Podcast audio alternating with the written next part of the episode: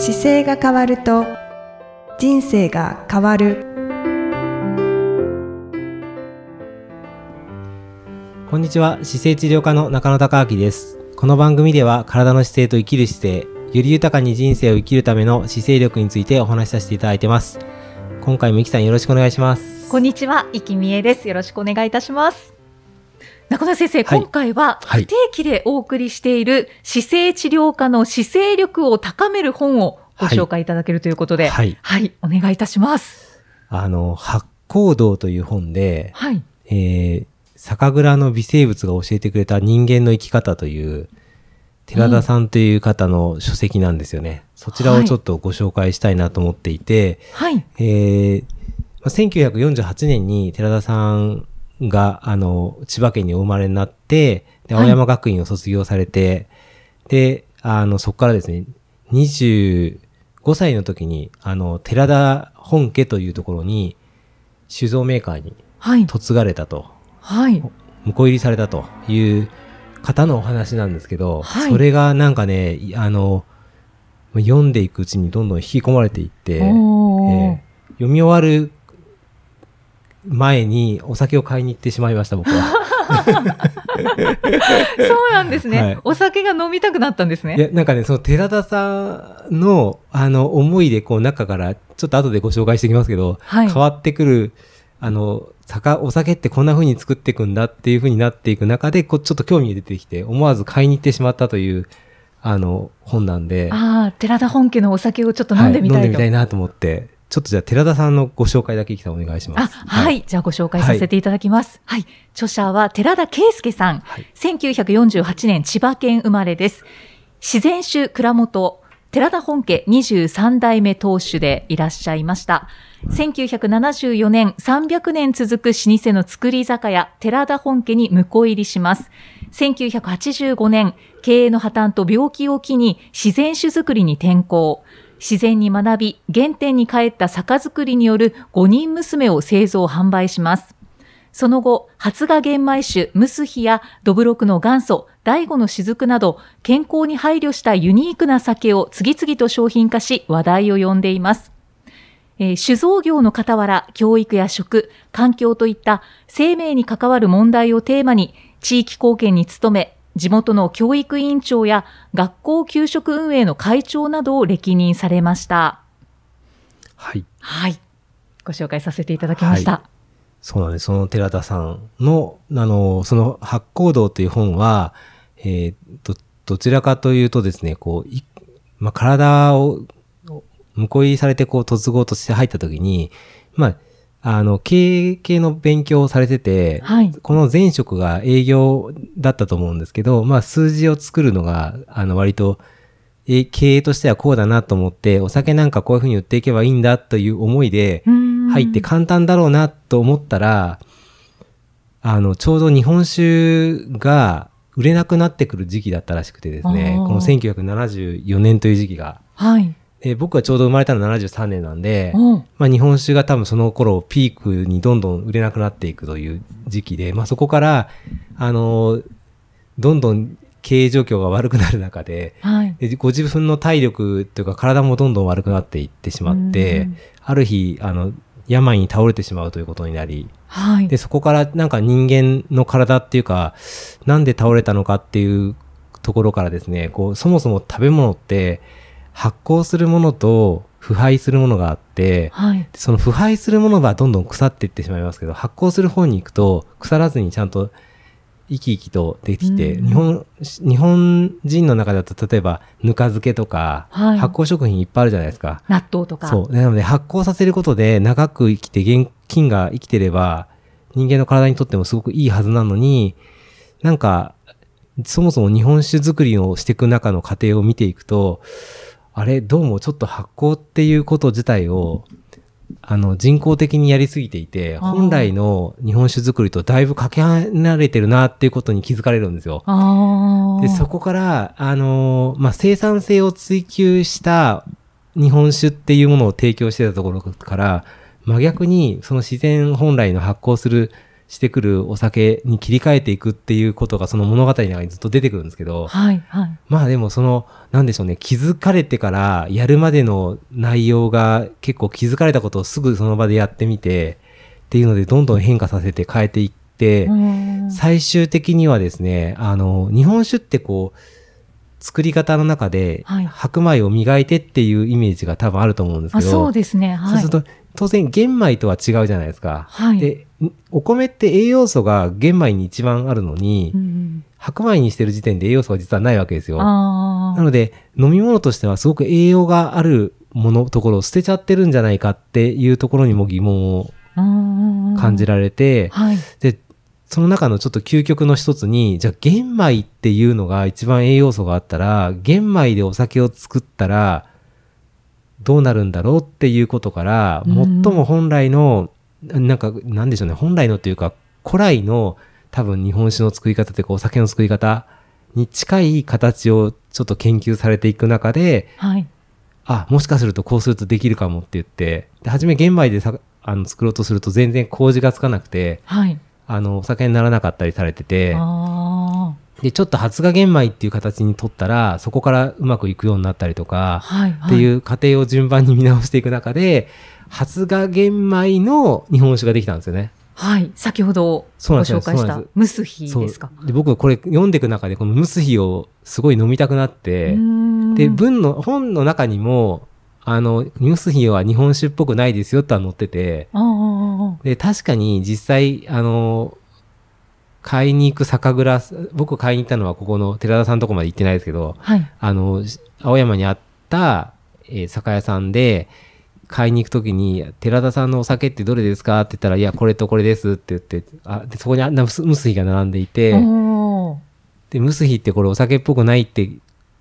書いてありましたけど、そんなんですかって言ったら、確かにそうですねっていう話を聞いたりしながら、で、はい今、あの、すぐ出せるのがこれと、えっ、と、あとは、香取っていう、この、じそばの神社に納めているうん。日本酒があって、まあ、これが、あ今、在庫ありますよって、五人娘っていうのは飲みたかったんですけど、はい。はい。それはちょうど今切れちゃってて、今ないからって言われて、とりあえずその2本買ってきて、飲んでみたっていうことをしたんですよね。はいいいかがでしたか？なんかね、は、あの、む、蒸す日に関しては、発酵飲料って感じですね。へえ。あの、本当になんかね、生き、生きてるから、それこそ、あれですよ、泡系の日本酒に近いんですけど、はい。キャップ開けるときに簡単に開けれないんですよ。へえ、そうもなんですか。う開けちゃうとブワーって吹き出しちゃうからすぐ閉めなきゃいけなくて、で、何回もちょっと開けて閉めてって繰り返して、で、微炭酸っぽい感じになってから飲んでいくんですけど、でも、、あの、日本酒ではないけど、どぶろくの感じにちょっと近いし、うんなんかな、あれで体にいいものを飲んでるんだなって思って、あの、飲むとすごくいいっていう感じの。だいぶ私、蒸す日は気になってます。気になってます？はい結構ね、あの、個性的ですけど、なんかその本の中には、これを飲まれて、えーっと、高血圧が下がったとか、あ、の、お酒飲んじゃダメですよって言われ言われてる方がこれを飲んでたら、体調が良くなってきたっていうようなことがいろいろ載っていて、まあ、たまあ発酵食品だから、はい、はい。腸の状態が良くなってくれば、うん当。然いろんな変化が出てくると思うんですけど、はい、はい。まあ、そのあたりも載っていたり、うんあと、寺田さんご自身がもういいと言われた話をどんどん実践されるんで。あ、の、一個すごいなと思ったのはね、マイナスイオンがいかに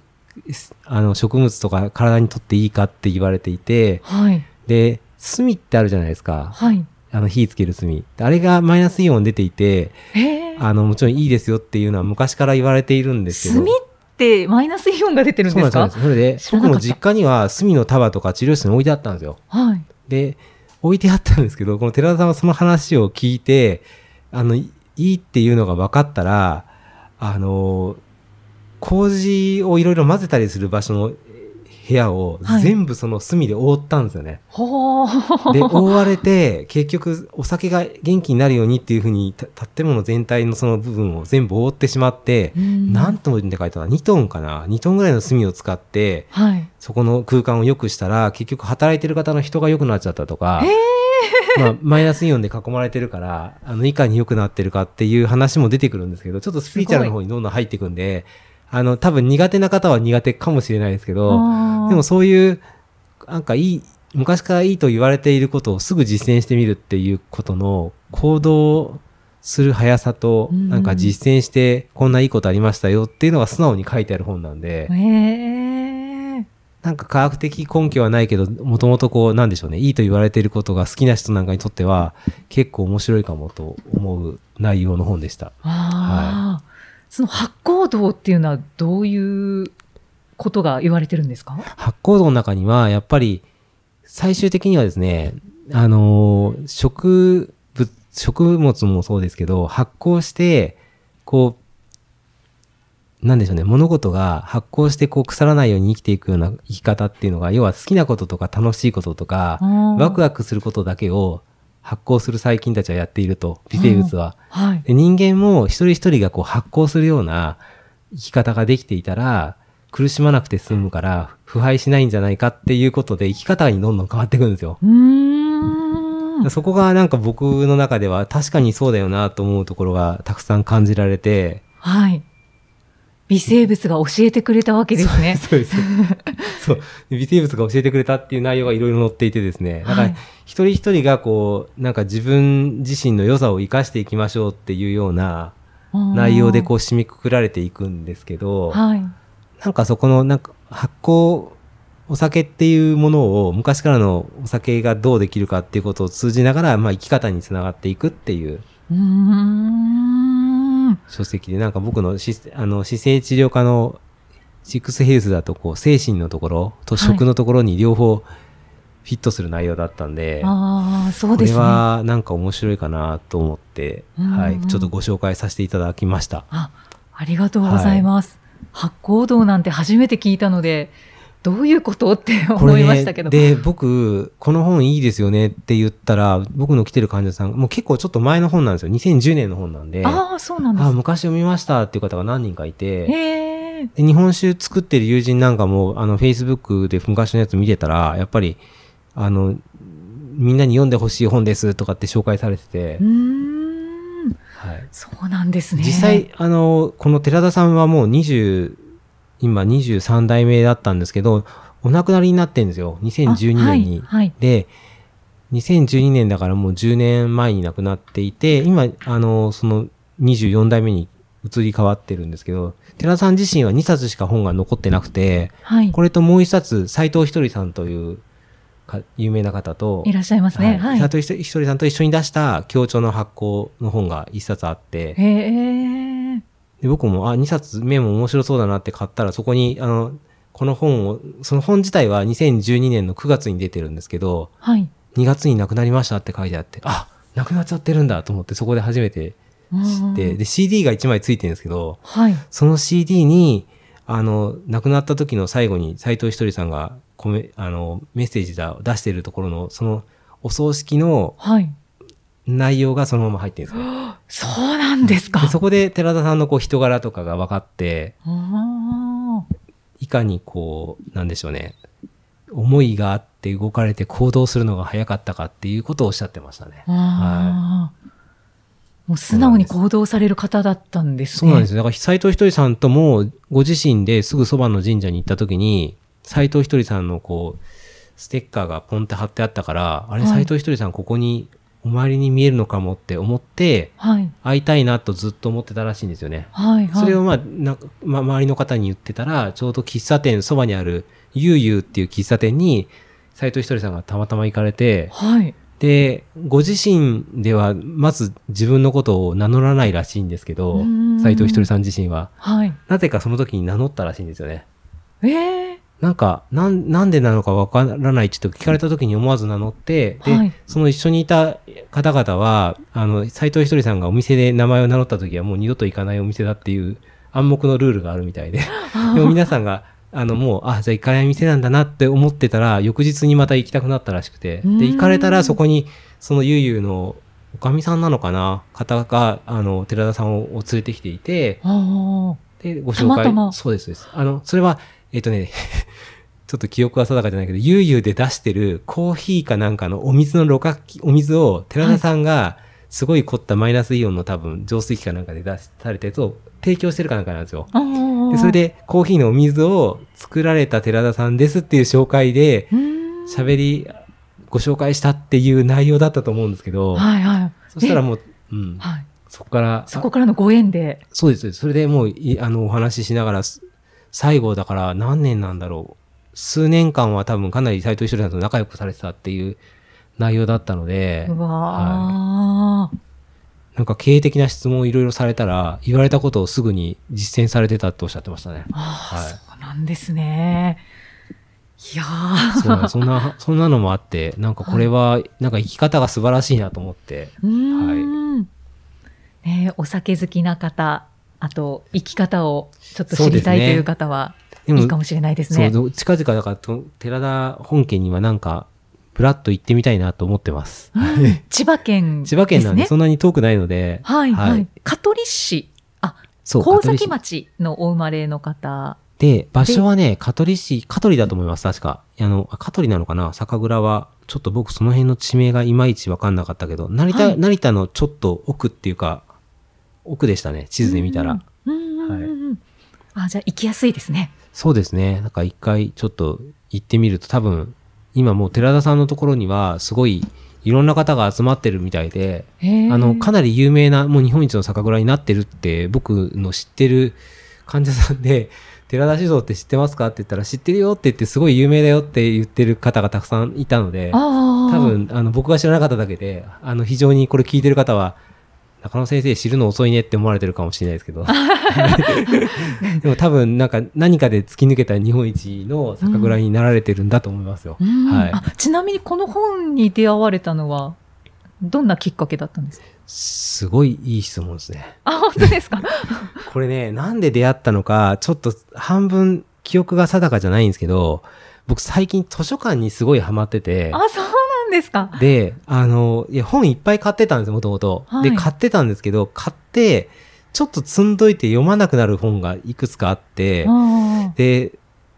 まあ、読みたい時って大体一冊の本読んだ時に、その中に出てくる本とかを片っ端から買ってっちゃってたんですよ。あはいはい。で、それを、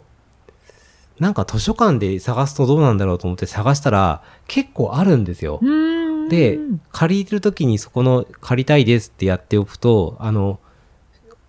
渋谷区の本屋さんに、あ、本屋さんじゃなくて図書館にちゃんと並べてあって、はいはい行ったらそれピックアップするとすぐ借りれて、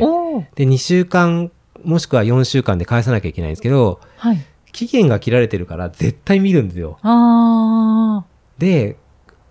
ランニングカテラ本持って走ってポッて入れると返せるから、はいいや、なんかこれめちゃくちゃエコロジーだなと思いながあ、ら、本当ですね。うん、それで、その読んでる本の中に、あのー、料理の本を結構最近借りて、借りてるのが多くて、はいそ。の中に発酵っていうキーワードが出てきて、はい。調べてたら発酵度が出てきたんですよね。あ、そうだからななんんですか。でここにたどり着いたのかはちょっと、なんかひ僕が引き込まれたんだと思いますけど。は いはい。で、あ、読んでみたいなと思って、あの、お借りしたって感じです。うーん、あ、そういういきさつだったんですね、ね。なんか面白くて、図書館で借りて本読むじゃないですか。やたら読む量が増えたから、結局これいい本だってまた買っちゃうんですよね。結局。そう、結局買って、あの、それは読まずに綺麗なまま置いてあるっていうのが今何冊か出てきて。あ手元に置いておきたいってなるんですね。そうそう、なんかこれはもう一回絶対読まなきゃいけないとか、あとここ線引いて付箋つけて、なんかの時に使えるとかっていう本がちょっと増えてきて、はいはい。あなんか、そう、なんかちょっと特殊な、あの、ま、回り方してるんですけど、今、最近はそれがちょっとマイブームになりつつあって。あ、ああ、はいそうですか。確かに図書館ってすごいエコロジーでいいなと思うんですけど、うん。あの、やっぱり手元に置いておきたいとか、はいはいやっぱりなんかこう新しいもので読みたいとか、そういう気持ちもあったりするんですよね。まあね、そう、なんか、なんかそうやって使ってみると、あ、これ、だから初め借りた時なんか久しぶりすぎて、無料でいいんですかって思わず聞いちゃいました、ね。確かに確かに。お金払わなくていいのかなと思いますよね。最近はだいぶ慣れてきたから、あの、ど、この時間だとポストに入れればいいとかね、分かってきて。はいはい図書カードとかあるんですか？図書カードないです。今もう全部 LINE です。あ、そうですか。そう、LINE、あそう、全 LINE なんですよ。LINE で、ピッて、あの、バーコード入れると、僕が予約してる本が出てきて、でそれを借りたい、あの、借りますっていうところに行くと、そのリストが出てくるんで、はい。で、集めてくれてあるお部屋に行って、L の1はこことかって、そこから探してきて、で、こう束になるじゃないですか。で、はいあ、うん6冊あるなと思ったら6冊ボンと置いて、またピッてやると、何冊借りますかって6ってやると、もうそれで完了なんですよ。へえ。だいぶ電子すごい化が。進んでて、なんか本当に一部のところだけパッて行ってパッと帰るだけなんでう、ん楽ちんですね。そうですね。わあ。そんな中で見つけた本です。ああ、はいありがとう多分ござます。ないんか今の僕には意味があったんじゃないかなと思いながら、そうですね。はい。引き寄せましたね。はい。はい。そんな形で、また次回もイキさんとお送りしていきたいと思います。よろしくお願いします。はい、お願いいたします。ありがとうございましあたり。がとうございました。この番組では姿勢や体についてのご質問そしてご感想をお待ちしております。ご質問とともに年齢体重身長性別をご記入の上中野生態東京青山のホームページにありますお問い合わせフォームからお送りください。体を見直す時間は人生を見直す時間である。姿勢治療科の中野孝明でした。